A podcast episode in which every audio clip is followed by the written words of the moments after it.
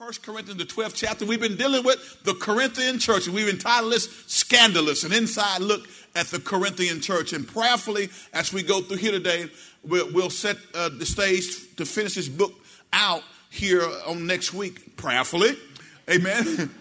Uh, what we're going to do today, we're going to share in this 12th we're going to 12th chapter, 13th chapter, and the 14th chapter. Y'all know that I can't do that verse by verse because we would be here all day. But what we're going to do is this 12th chapter today deals with, with spiritual gifts. And as I shared with you on last week, we're going to take some time during our midweek Bible study to really hone in on spiritual gifts and getting an understanding of what your gifting is and how God utilizes spiritual gifts to build the body. Amen? So let's start at 1 Corinthians, the 12th chapter. We begin our reading at verse number 1. Amen. Verse number 1 of this 12th chapter. And we're going to move today. Okay. So now, dear brothers and sisters, regarding your, your question about the special abilities the Spirit gives us, I don't want you to misunderstand this. Now, watch this. I want, I want you to read that in the King James version of the scripture because I think this is just the word that, that word ignorant jumps off the page of it because so many times it's been misunderstood. But notice what Paul said in the KJV. He says, Now concerning spiritual gifts, brethren, that means he's talking to the church. I would not have you ignorant, okay?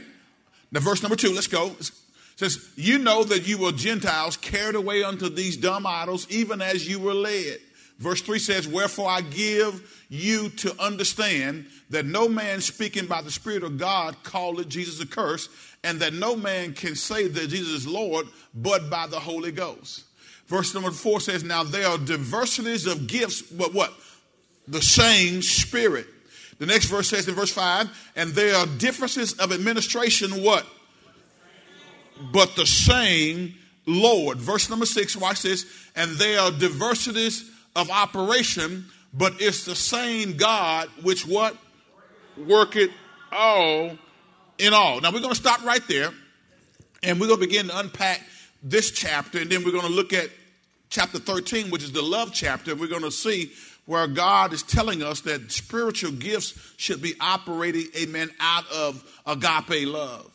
Amen. And what we're going to look at and, and, see is how, what, what is Paul really delving into with this Corinthian church and how does that, how does that affect us today in the year 2019? As we are studying the Corinthian church, let's take the principles and the lessons learned and begin to apply them in this church and in our own individual lives. Is that fair enough? So we, when we learn what, what to do and what not to do, then now we are obligated amen, to do that thing that we have been, uh, we've come into the knowledge of. The Bible says, to whom much is given, much is what? Required. So the more knowledge I get, the more I'm expected to do what I've gotten. Can I get a witness? So now, now, uh, as we look at this, all of us who've been sitting with us for the last few weeks are aware that the Corinthian church was facing severe problems that were about to tear the church apart. Can I get a witness? And one of the most serious problems was the issue of spiritual gifts. No gift, no ability, no endowment from God should ever be abused or cause a controversy in the church. But the gifts of God's Spirit were being so abused by the Corinthian believers that the church was about to be torn apart. And so Paul is writing as he addressing and answering questions from this church. Now, uh, th- this this issue was real critical, guys, because Paul Paul actually devotes three whole chapters to spiritual gift abuse. Are y'all listen to me? Three whole chapters he dedicated to spiritual gift abuse in the church. And, and when we look at this, one of the things we got to understand is the spiritual gifts uh, were prophesied in the Old Testament. Go with me, if you will, to Joel, Joel chapter 2. And some of y'all you need your, if you need your table of contents, utilize that. Joel chapter 2, verse 28 through 29. How many y'all have studied Joel lately? Uh, yeah, okay, all right, all right. And most of y'all have probably have heard the scripture that is quoted verbatim in the book of Acts, amen, after the on the day of Pentecost. Okay, the same verse was quoted, amen, in Acts the uh, second chapter, verses 17 through 18. The Bible says this, then after doing all those things, He says, I will pour out my spirit upon what? All people. Your sons and daughters will do what? Prophesy. Your old men will dream dreams, and your young men will see visions. 29, let's read it. In those days, I will pour out my spirit even on servants, men and women alike. And so, what, what, what prophetically God is proclaiming here in the book of Joel uh, comes into manifestation over in the book of Acts on the day of Pentecost. He says, I'm going to pour out my spirit upon all flesh. Amen. Men and women, sons and daughters, they're going to prophesy. They're going to, they're going to begin to speak what thus said the Lord. And so, so we saw that prophecy come into fruition on the day of Pentecost. But as those gifts of the Holy Spirit were permeating throughout the church in Corinth, they were being misused and abused. Jesus had promised, amen, and discussed the Holy Spirit with his followers uh, in great detail while he was here with them on earth. Go to John, the 14th chapter, right quick, and we're going to look at verse number 15. St. John, the 14th chapter. And we're going to begin to look at verse number 15. Are y'all still walking with me today?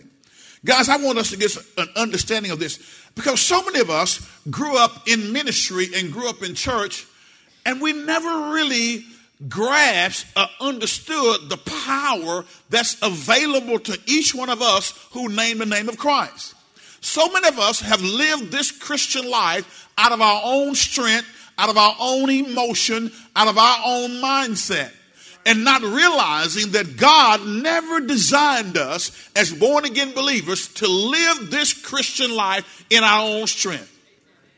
That's why, that's why uh, so many times, even in our songs that we sing in, in days gone by, we, the songs were, were, were uh, they were songs sometimes if you think back on it i'm not being critical but some of them were, were somewhat saddened because it was an indication that people were trying to live this life in their own strength I'm tired of this load I carry. God never told you to carry the load. That's why you're tired, because you carry the load. He said, cast all your cares upon him, for he what? Carried for you. So if you are carrying your load, that means that you're trying to do it in your own strength. And I am here to tell you right now, as as as as a 55 year old man getting ready to be 56, if you try to do ministry in your own strength, you will get burnt out and you'll get tired. Are y'all listening to me today? But God never designed us to, to live this Christian life in our own strength. So watch what he says. Look at what Jesus said as he's speaking and, and, and, instructing his disciples in John the 14th chapter, verse number 15. Can we read together? It says, What if you love me? Read it out loud. Y'all didn't say that loud enough. Come on, let's, let's go. If you love me, obey my commandments. That's Jesus talking to his followers. Verse 16, let's read.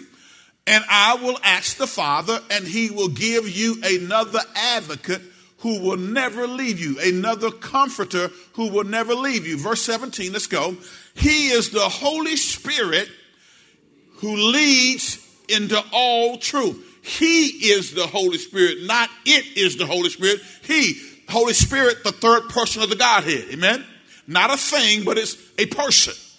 Everybody say the Holy Spirit is a person that I, as a born again believer, should not be afraid of. Watch this. He's the Holy Spirit who leads into all truth. The world cannot receive him because it isn't looking for him and doesn't recognize him. But you know him because he lives with you now and later will be in you. Come on, next verse. Let's read. It says, No, I am not I will not abandon you as orphans. I will come to you. Let's read. Soon the world will no longer see me, but you will see me. Since I live, you also will live. Everybody say, Thank you, Jesus. When I am raised to life again, you will know that I am in my Father and you are in me and I in you. Come on, let's go. 21. Those who accept my commandments and obey them are the ones who love me. I got news for you. You don't really love Jesus if you don't do what he say. Let's say it again. I'm going to say it again. We don't really love Jesus like we claim to love Jesus if we don't do the things that Jesus tells us to do. I mean, guys, come on, let's think about this for a second. If, if I love my wife, then, then there are going to be some characteristics in my behavior that indicate my love for her. Now, I may mess up every now and then, but I shouldn't be messing up every day of the week. If I love my wife, I'm going to provide for her. If I love my wife, I'm going to talk to her in, in, in a way that's uplifting, not degrading. If I love my wife, uh, you know, I, I'm, I'm, gonna I'm gonna care for her. I'm gonna make sure that that I'm there by her side, so that she don't have to guess whether I really love her. Amen. How many y'all ever been in a relationship where you had to guess whether that person loved you or not? How many y'all married have, have, have guessed that, have to guess that it? Come on, can we be real? Can we be honest? There have been times that sometimes when you're dealing with person who stay with you, uh, sometimes you think, who is this? Does she really love me? Hello? You know, it, it, guys, listen. If we're not careful, we'll find ourselves in a position to where we are not exuding and, and, and showing the love of God, amen, to those who we are in covenant relationship with. But if I love my wife, it should be shown in my actions toward her. And vice versa. Amen. If she loves me, I mean, she, she her actions ought to, ought to indicate to me that she loves me. Hello? All right, and, and there's some times when, when, when men may not think their wives love them.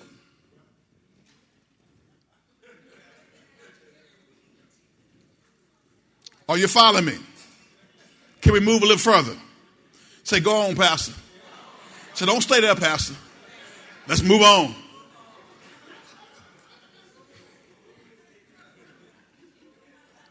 Mercy, move, move, move. Those who accept my commandments and obey them are the ones who love me. And because they love me, my Father will love them, and I will love them and reveal myself to each of them. Now, again, love is, love is shown by our obedience to his word. Now, if you don't do anything he says, I mean, I'm not talking about just coming to church, but I mean living out this, this the tenets of your faith in your everyday life, then there's a question about whether or not you know what true love is. All right, now watch the next verse. Come on, let's go. I got, I got Judas not Judas Iscariot, but the other disciple that, with that name said to him, Lord, why are you going to reveal yourself only to us and not to the world at large? Next verse, Jesus replied, All who love me will do what I say. There he is again. My Father will love them, and we will come and make our home with each of them. And anyone who doesn't love me will not obey me. And remember, my words are not my own. What I'm telling you is from the Father who sent me.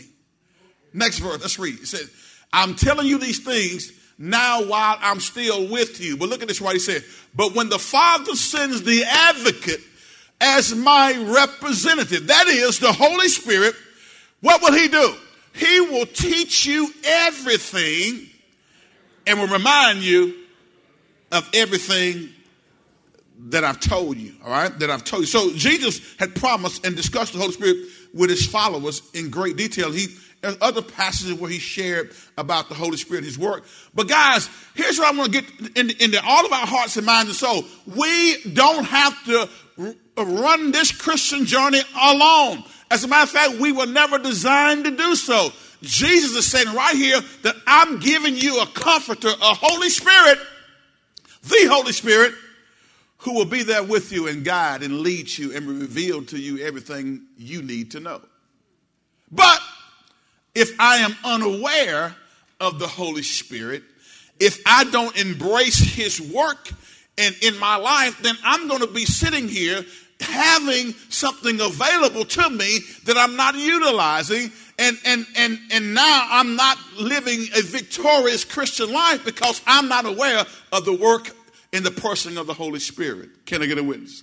Now get back, get back to 1 Corinthians, the 12th chapter right quick. And I want to, uh, hone back in on what he says here. Listen carefully what Paul says here uh, uh, in, in, this, in this first verse of 1 Corinthians, the 12th chapter, okay? So, so when we look at this thing, understand this that, that spiritual gifts are important. He says this now concerning spiritual gifts, brethren, I would not have you to be ignorant. Okay? Now, there are three ways that a person can be ignorant about spiritual gifts. I want you to just jot these down. These are all you know, but jot these down. There are three ways a person can be ignorant about spiritual gifts. Number one, a person can be ignorant that there is such a thing as spiritual gifts. In other words, you may not even know, uh, you know, in other words, you, you don't even know or haven't been taught and understand that there is such a thing as spiritual gifts. Because I'll be honest with you, in a lot of our churches we grew up, particularly in traditional churches, they didn't talk about the works of the Holy Spirit very much. Because what I don't know, I guess because there was there were those who, who went far to the right, then there was the other churches that went far to the left and didn't say anything about the work of the Holy Spirit. So a person can be ignorant that there is such a thing as the Holy Spirit, or, or that there is such a thing as spiritual gifts. In other words, that person may not know that God endows or blesses every born again believer, every genuine born again believer with a spiritual gifting. One, two, three, or four. You may have five of them. I don't know. Amen. But at least one.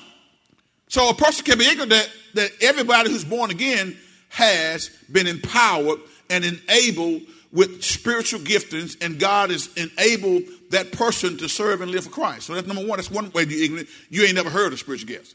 Second way is a person may know that God gifts his people, but he may not know what special gifts God has given him. In other words, you know about spiritual gifts, but you're ignorant to the fact of what your gifting is. Now, I was surmise to you that probably a good percentage of people in this church right now don't know what your spiritual gift is. Well, I can sing. Singing ain't what I'm talking about. Singing is not the spiritual gift. We're going to see that's not in here, right? We'll, look at it, right?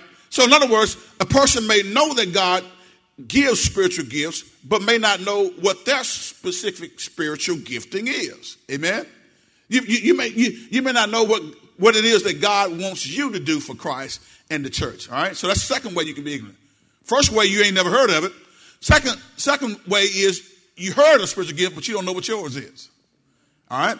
So again, ignorant means just not know. Don't mean that you're an unintelligent person. It means that you don't have knowledge of certain things. As I've always say, all of us are ignorant about certain things in our life.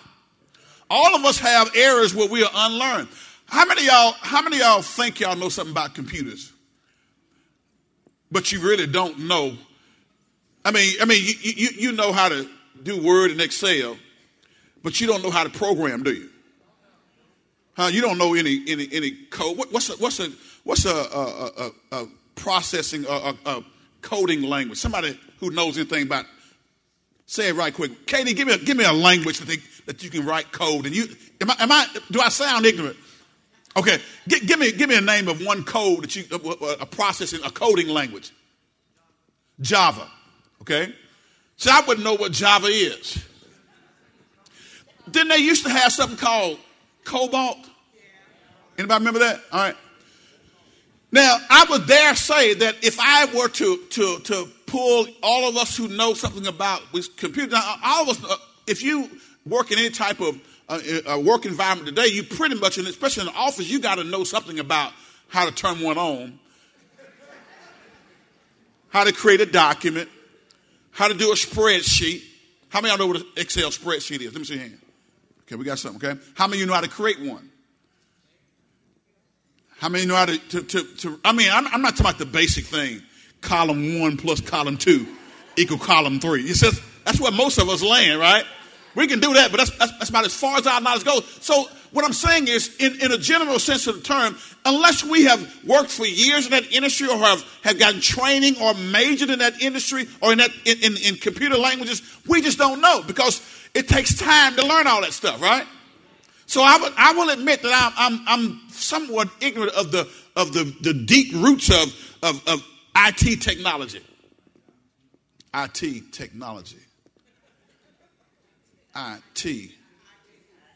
IT is short for information technology, right? So I said information technology, technology right there. So, see, I'm still showing my ignorance some, somewhat, right? All right, y'all with me? So some stuff we just don't know. And what I'm telling you is this that as believers, in Christ Jesus, if we're going to serve God uh, to, to our maximum capacity, we must not be ignorant concerning our gifting. And 85% of Christians don't know what their spiritual gifting is. Not that you're a bad person, not you're not saved, but you don't know what your gifting is. And your gifting will place you in position to serve admirably for the Lord Jesus Christ. Because he gave you that gift, we're going to see to build the church. Amen. So, number one, a person can be ignorant that there is any such thing as a spiritual gift. Number two, the person may be may know about spiritual gift, but they don't know what theirs is. And the third way a person can be ignorant is they may know what their gifts are, but they may not know how to properly use them. You know what your gift is, but you don't know how to properly use it. And it was at this point that the Corinthian church was having so much trouble. Many of the believers knew their spiritual gifts, but they were misusing them, failing to use them as God wanted them to be used. Now, guys, let, let, me, let, me, let me help you out right quick. There's only one solution for ignorance, and that is what? Knowledge. Get knowledge, study. I cannot know something, but if I'm willing to study it and to set myself up on a teaching, then I can learn the area that I'm ignorant in. I mean, is that right? Now, let's let's say, for instance, how many of y'all know how to work on a car? I mean, I mean, mecha- you're mecha- mechanically inclined. I mean, we got a few people who work on a car. Uh, how many y'all could, could, could work on these vehicles now with the computer chips and all that stuff in there? How many y'all, how many y'all are shade tree mechanics? Come on now, you, you shade tree. You go up under the hood and see the holes, and then nowhere go, oh, you don't need that. How many y'all have them shade tree mechanics tell you, well, you don't really have to have that? Why did the manufacturer, pray tell me, put that thing in there if you don't have to have it? That's what shade tree folks do. Most of us are, are, are, are for the most, most of us are primarily uh, unlearned as it relates to the mechanical operation of a vehicle, right? I mean, so that's why you take to somebody who knows what they're doing. Okay? Who knows what they're doing. I want somebody who's certified. Amen. Because when you mess it up, hello, I need somebody who's certified. Because even even the manufacturer, in, in, a lot of cases now, they, they they're requiring you if, they, if their warrant is going to be if their warrant is going to be honored, you got, honored, you got to go to a, a certified uh, GM. Uh, uh, whatever they call them, the certification that GM mechanic gets or that, that Lexus mechanic gets, okay? And so everybody can't work on cars like they used to do in the old days. It's different now. You may not even have the instrumentation to do that. But but but there are a lot of areas that we're ignorant, but one area we should not be ignorant in is about spiritual gifts. So in Corinth, they, they, they, they, were, they were ignorant because they were not using their gifting properly. And so we got to study the Word of God and seek the guides of the Holy Spirit to learn about spiritual gifts and to learn what our particular calling and giftings are and how to use those. Amen? So, so, so let's, let's take a look here. Uh, 2 Timothy 2 and 15 says this. I'm going to read it just from the KJV real, real quickly. It says, Study to show thyself approved unto God, a workman that need not to be ashamed, rightly dividing the word of truth. That's what 2 Timothy 2 and 15 says. Study to show thyself approved unto God, a workman that need not be ashamed, but rightly dividing the word of truth. 2 Timothy 3 and 16 says this All scripture is given by inspiration of God and is profitable for doctrine, for reproof, for correction, for instruction in righteousness. Amen. Again, when you read, look, look at 2 Timothy 3.16 from the New Living Translation. We, I love this version because it really drives home the point. See, if you are if you're in one of those three categories, if you never heard of spiritual gifts, which again, if you're a member of this church and never, ever heard of spiritual gift, that means you haven't been coming very often. All right? And if you're a member of this church and don't know what your spiritual gifting is, that means that you've been coming, but you hadn't gotten plugged into a small group study where we did where we talked about and did a class because we had we wanted everybody in the church at one point in time to go through the spiritual gift discovery class. Now I know that we've had new people to come in. So new people who've come in and old folks who are here, guess what we're gonna do? On Wednesday night. See, if you want to know what your gifting is, you gotta you got you got you gotta you gotta you gotta carve out some time on Wednesday night. One amen over there, two over there. If you really want to know what your gifting is, we're, we're going to go through the process of, of unpacking spiritual gifts at, at, a deep level, give you the, the traits, the trends, and the, the, the tendencies of a person who has it, what the strengths, and what are the things that those people have to watch out for when you have those giftings. All right, so so if you're unlearned right now, you can be learned if you want to be learned. Amen. Okay. So, if you don't know, you can know. Amen. Look at what the text says. Watch this. All scripture is inspired by God and is useful to teach us what is true and to make us realize what is wrong in our lives. What does it do? What does the scripture do? It corrects us when we're wrong and teaches us to do what is right. That's what scripture will do. Verse 17, that very same uh, of chapter, God uses it. What is it? The word, scripture. God uses word to prepare and equip his people to do every good work. He uses word. Now watch this, guys. If God uses word to prepare and equip his people to do every good work, if you don't have any word time, if you don't have any corporate time where you come together uh, in small groups to study the Word of God, and you don't have any face time with God's Word in your own private time, how, pray tell me, are you going to be prepared to do the good work? If God uses the Word to prepare and equip you. But you say, I don't need the Word. Oh, I forgot. You don't just come out and say, I don't need the Word. You just don't study the Word. You tell yourself that you don't have enough time. There's not enough hours in the day, Pastor. I am so busy.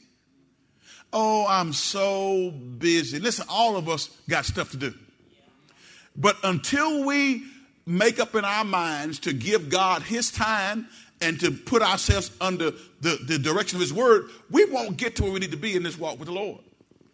God uses the scripture to prepare and equip his people to do every good work. I personally believe that many of our churches are suffering because we have people, you sitting out there right now, God has endowed you with spiritual gifts, which we're going to see here, that, that, that are there to build us up, but we are lacking in being built up because you don't even know what your gift is.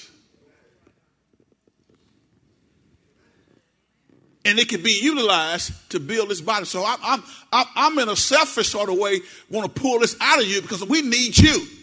Yes, we need you, your gifting to build this church. And we're not, we're not where we need to be right now because many, many, many believers who are members of the church don't even know what their gifting is. Or maybe you misuse your gifting. Or maybe you have been afraid to step out and, and, and discover that and allow the Holy Spirit to use you. So get back here. Let's go back. Okay, so God uses to prepare. So the scripture, so we got to study. We got to study about spiritual gifts, right? Be like the folks in Thessalonica. In Acts 17 11 says they were more noble than those in, uh, in Thessalonica in that they received the word, the, the men of Berea.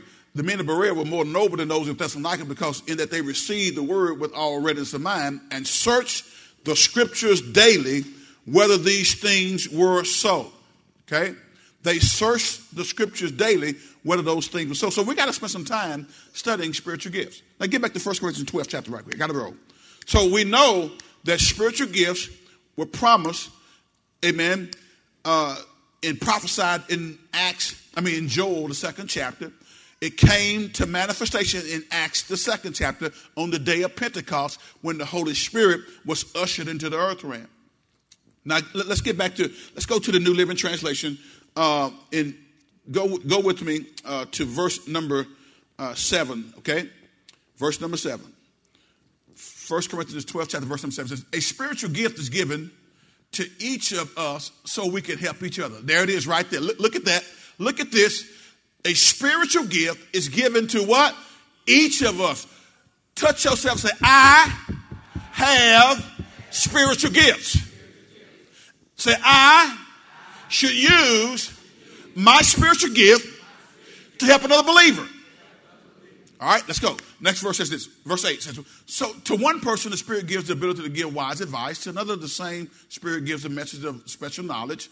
The, the same Spirit gives great faith to another. And to someone else, the one Spirit gives the gift of healing.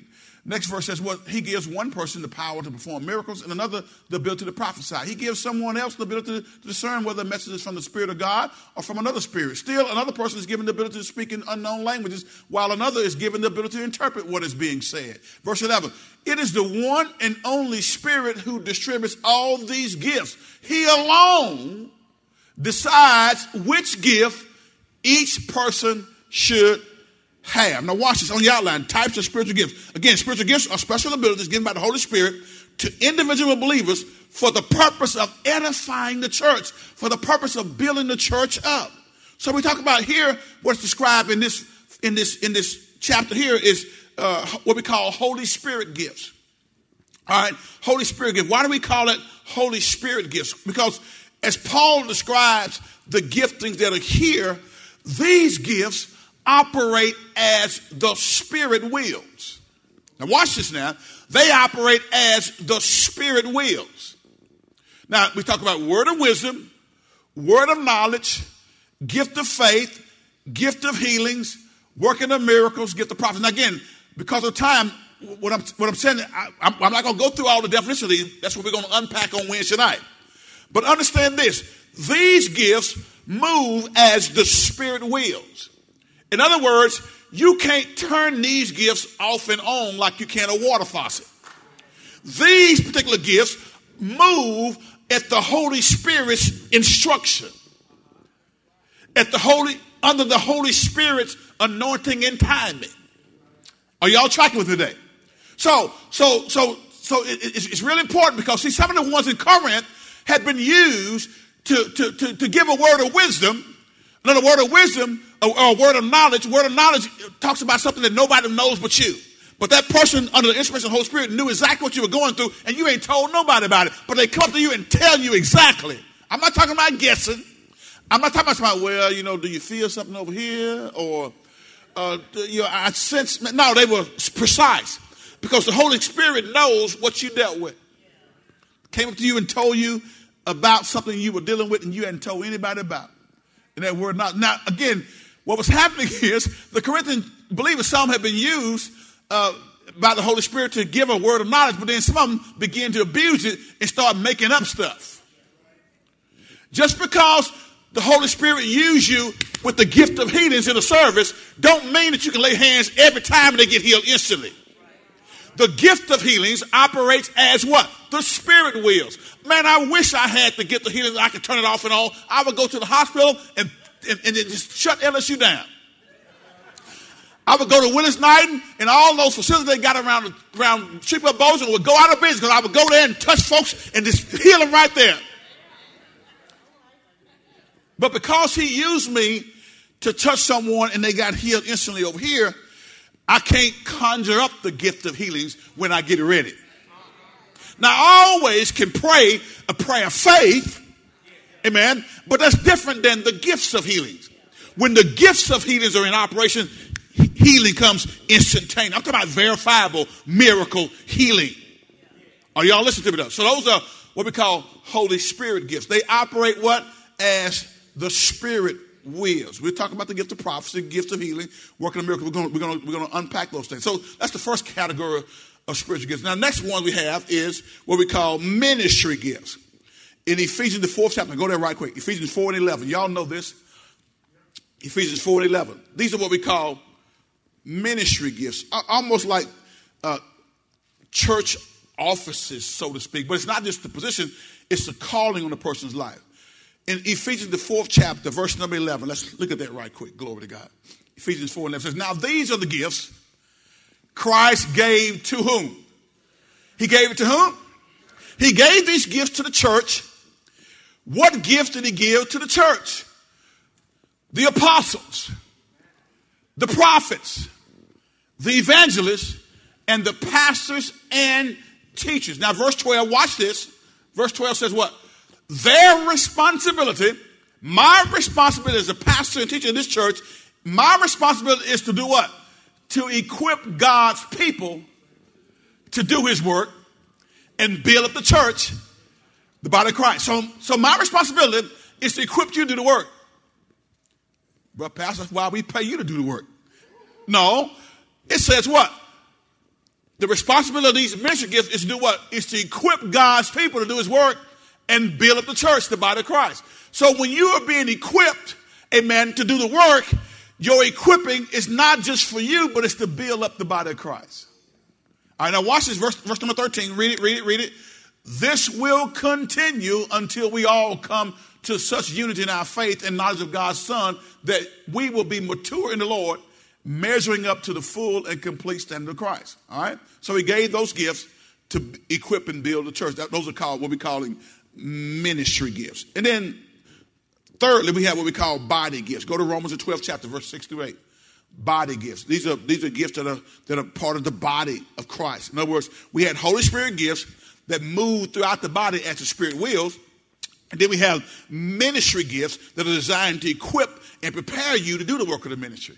And then now we have these giftings that, that are within the, the course of the body of Christ that help us get work done. It says, in His grace, God has given us different gifts for doing certain things well. There are certain people that have gifts gifts in certain areas, and guys, you know it because it's it's it, it moves in such a supernatural way that, that and you look at it, you think, I don't know how they did that. I don't know how, how that came to fruition, but it's because they have been gifted to do such a thing.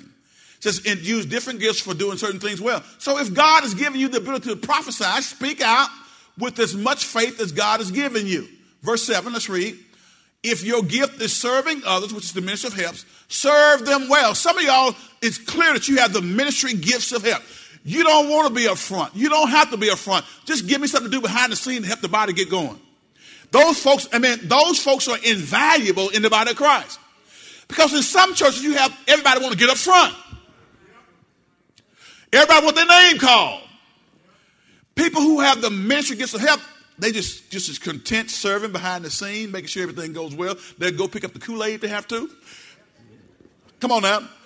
They'll, they'll lay out the tables and then pick them back up.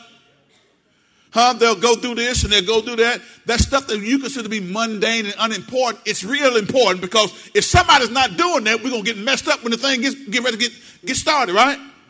So people who have helps, they they they serve. They, they, if your gift is serving, serve them well. If you are a teacher, teach well. Amen. I, have said before, I want our best teachers teaching. People can teach, but maybe I want our, I want those who have uh, the ministry gift of teaching, teaching. Are y'all following me? Because when they teach, they unpack and they paint a picture. And, they, and, and you're able to understand it. I'm not saying that everybody can't teach because just because you are a professional teacher in the school system don't mean that you call to teach in the church. Now it could be, but it don't have to be. Because this is a special anointing to be able to explain the scripture and make it plain to those who are listening.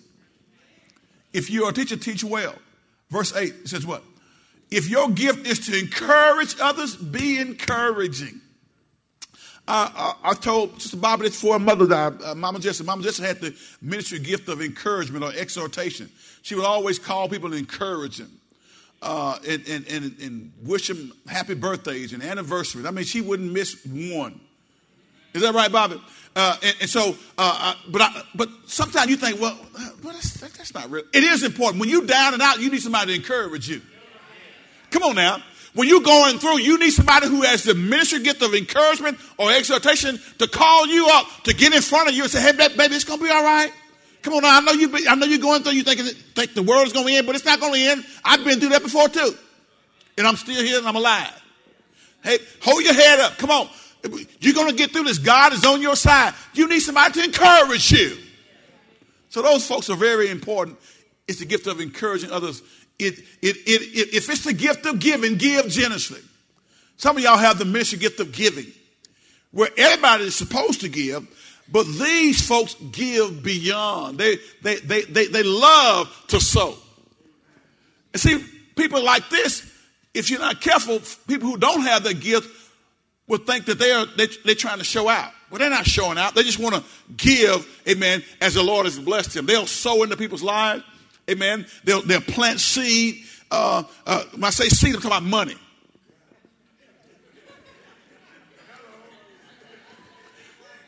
The gift of giving here is talking about giving financial resources into other people's lives. Everybody is supposed to give their tithes and offerings. But people who have the ministry gift of giving, man, they go beyond, they go well beyond that. They don't, they don't, they don't look at what's the cap or what's the minimum I can do. They say, well, God, how, whatever you want me, if, if it's 30% of my resources, I'm going to give 30%. And they move when the Holy Spirit tells them to move. And here's, here's, the, here's the beauty of that thing. When they give like that, God knows he can trust, he, trust them to pour more resources into their, in their life. So that those who have the gift of giving seem to be getting more because they what? They give. All right, so give it. If, if God has given you leadership ability, take the responsibility seriously. And if you have a gift for showing kindness to others, do it what? Do it gladly. We're going to stop right there. So those are the different classification of spiritual gifts, and we're going to unpack those on Wednesday night. Okay. So, so what he says here, the Corinthian church, they were misusing and abusing these gifts, and it was causing problems because in the corporate assembly, he wanted things to be done to build up the corporate body. Amen. Watch this. Go, go with me, if you will, to verse number 12 of this 12th chapter. Okay? Verse number 12. We're going to got to move here. 13th chapter was known the love chapter. And Paul, Paul, Paul begins to tell them, now listen, whatever you do, if you're doing it and it's not out of love, it just, it just, it's just like a bunch of noise. All right? Look what it says. The human body has many parts, but the many parts make up one whole body. So it is with the body of Christ. He still explained to them because there were some, again, who were who were in Corinth, they were misusing these giftings and not doing out of love. But the many parts make up one whole body, so it is with the body of Christ. Look at the next verse. So some of us are Jews, some are Gentiles, some are slaves, and some are free, but we all have been baptized into one body by one spirit, and we all share the same spirit. Now it says, yes, the body has many different parts, not just one part. If the foot says I'm not a part of the body because, because I am not a hand, that does not make it any less a part of the body. Look at the next verse. And if the ears say I am not part of the body because I'm not an eye, would that make it any less a part of the body? The obvious answer is no, right?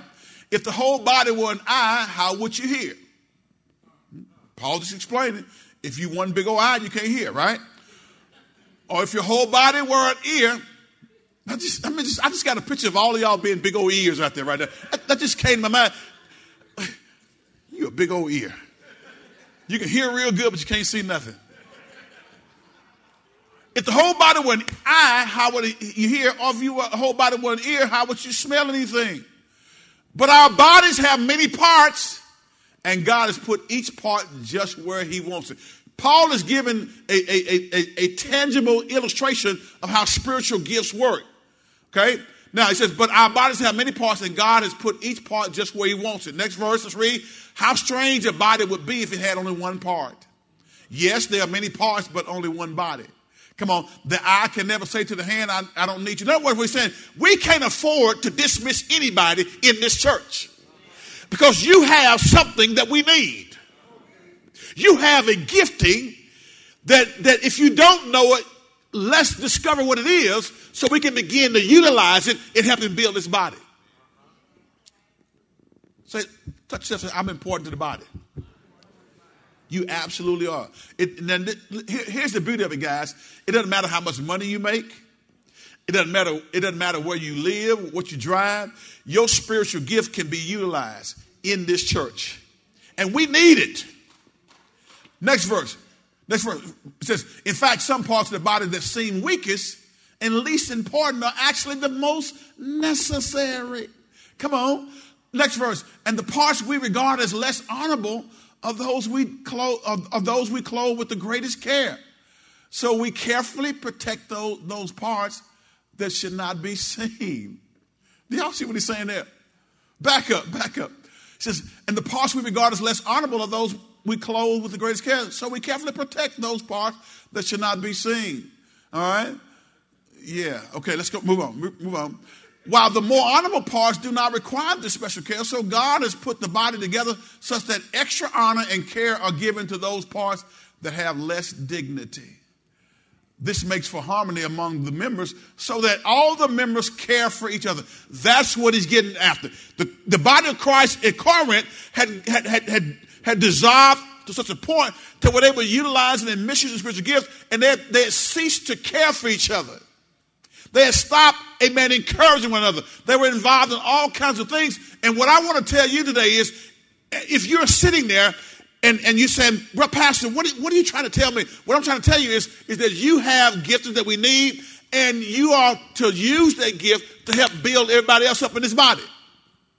And that, that requires, as I said on Wednesday night, that requires for us to be closer connected in authentic community. You have gifts that we need, but we can't utilize it because you won't, you won't, you won't connect with anybody. You run away from people. You come to church, but as soon as church is over, you never call anybody who are part of this church. You never try to establish a relationship and be authentic with another brother or sister in Christ. An authentic community is something that we all need. This church needs you to be connected and engaged. This church needs you to connect so you can so you can have a level of transparency with that person who you're in authentic community with. In other words, authentic community means that we are connected together and we're able to share things, share hurts, share disappointment, share downfalls, share when we mess up. Because nobody comes to here on Sunday morning and say, Brother Pastor, you know what? Man, uh, you know, last night I cussed my wife out. But Pastor, last night, you know what, man, you know, uh, I got drunk. Now, some of y'all may have gotten drunk, but you ain't telling nobody. Which again, be not drunk with wine, which is an excess, but be filled with the Spirit. So you, the drunkenness should not be a part of your lifestyle. But if you did fall, it would be of the utmost importance if you want to do right now. Some people I've discovered don't want to do right. If you did fall, wouldn't it be great to have a brother or sister in the body who go to say, listen, I need you to pray with me because I mean I messed up big time last night. And I, I, need you to walk with me. I need you to hold me accountable. I need you to speak. I, listen, you pray over me right now. Just get some oil and just, just, just, just pour it all over my head. Pray over me. Because I, I, I acted a fool last night. How many of y'all got somebody who you can tell that you acted a fool last night. I'm talking in the church. I ain't talking about your cousin. Well, I go to my cousin, he ain't saved. I'm talking about somebody who, who, who spiritually matured enough to say, listen, man, man, listen, we're going to pray about that thing. I tell you what, the next time you get angry right there, I need you to dial, put my number on speed dial. And you call me and I'm coming over there. Because I can't have you as a man of God cussing your, cussing your wife out. I don't know why I keep going on cussing. Use your mouth to, to edify God. Okay, so now watch, watch this, guys. All right. So this makes for harmony among men. So you, you got gifted. So we need to connect. We need to connect. Everybody say connect. Watch this. Next verse. Come on. If one part suffers, all the parts suffer with it. And if one part is honored, all the parts are glad. All of you together are Christ's body, and each of you is a part of it. Watch this. Here are some of the parts God has appointed for the church. First are apostles, second are prophets, third are teachers, then those who do miracles, those who have the gift of healing, those who can help others, those who have the gift of leadership, those who speak in unknown languages. Right? Says, are we all apostles? Are we all the prophets? No. Are we all teachers? No. Do we all have the power to do miracles? No. Do we all have the gift of healing? Do we all have the ability to speak in unknown languages? Do we all have the ability to interpret unknown languages? Of course not. So you should earnestly decide the most helpful gifts. But now let me show you a way of life that is best of all. Verse chapter 13 chapter. Watch this. Watch this. Watch this. If I could speak all the languages of the earth and of angels but didn't love others, I would only be a noisy gong and a clanging cymbal. He says, now listen, here's how here's what you understand. All these gifts that we talked about, and you discover your gift, but if you don't utilize it and, and, and operate in that gift in love, then it's useless. Sometimes we do stuff, but we do it not out of love. Yeah, I'm gonna help you foot a dog. I ain't want want to do it, but you know, I'm gonna go and do it. Keep it, because God ain't gonna bless that. You know that, don't you? I, you know, I, I, Pastor, I went on did it, but I sure didn't want to do it. I was mad the whole time I was going. You gonna be mad while you're doing? Keep your little mad stuff at home. You know, people do that in the church too.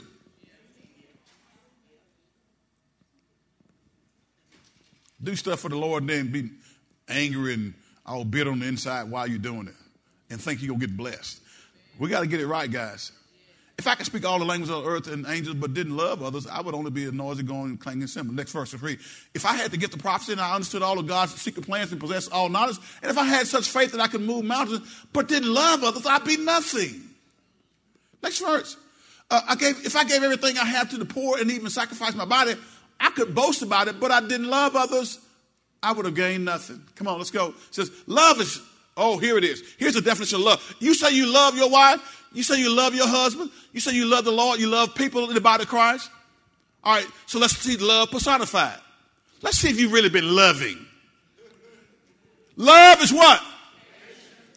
And what?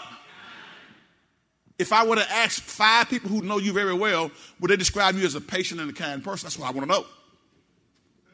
I know what you say when you roll up in it. Yeah, I'm so patient. I'm so kind. No, you're not. I want to talk to people who know you when you ain't here. Love is patient and kind. Love is not jealous or boastful or proud. Love don't get upset because this church is growing and ours has been standing still for five years. If, you know, love, love don't get mad at them because the Lord is doing something over there. And, and again, here's another thing. In America, we got, we, we got the false analogy that, that, that big means better. Uh-uh. That's not how God measures whether or not you being faithful to Him. Not, not more power. If the church is growing and people are getting saved, I'm happy for them. I can't be jealous of that. Love is not jealous or boastful or proud. Look at the next verse. Or you're not operating in love if you're a rude person. Look at the person next to you. Say, Am I rude? Maybe you don't even know them. Some, some of y'all sit next to somebody who you do know. Tell them the truth. Yeah, you are. Watch this. Watch this. Love is not rude. It does not demand its own way.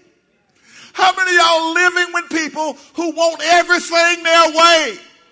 And they get upset if it don't go their way. They throw a fit until they get their way. Till you say, oh, just, just go on, just do it, just do it.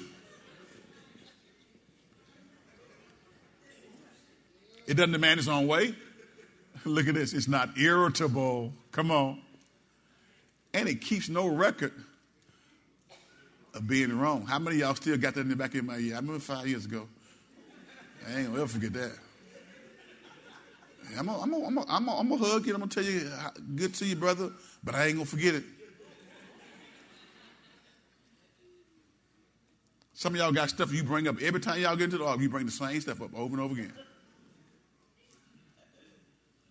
That was 15 years ago, but you still bringing it up, aren't you? That ain't love. Bible says love is not irritable and it keeps no record of being wrong. Number six, come on, let's go. It does not rejoice about injustice, but rejoices whenever the truth wins out. That's what love does.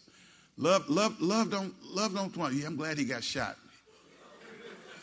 I didn't. He, you know, he he should have. Listen, love, love, love don't do that. Love never gives up. Love never loses faith. It is always hopeful and it endures through every circumstance. That's what love does. Some of y'all don't even really know what love is because you hadn't endured through no circumstance with anybody. Until you've gone through and endured through something with somebody, don't, don't talk to me about love. You don't know what love is. Because you, you've only stayed in relationships where things have went your way and everything was kosher. But when somebody messed up, dead wrong, did you have the capacity to forgive them and to maintain the relationship. That's the true agape love. All right? It's always hopeful and endures through every circumstance. Watch this, watch this. It says what? Prophecy and speaking in unknown language and special knowledge will become useless, but love will last forever. Watch this. Now, our knowledge is partial and incomplete, and even the gift of prophecy reveals only part of the whole picture. But when full understanding comes, these partial things will become useless. When I was a child, I spoke and thought and reasoned as a child, but when I grew up, I put away childish things. Now we see things imperfectly and it's in the cloud and mirror, but then we will see everything with perfect clarity. All that I know now is partially incomplete, but then I will know everything completely, just as God now knows me completely. See, when we see Jesus face to face, we're going to know all things, amen, as they are. Three things will last forever faith, hope, and love. And the greatest of these is what? It's love. Now, he said these spiritual gifts should be operate out of love. So don't do anything if you're not doing it out of love. Don't, especially talking about exercising spiritual gifts.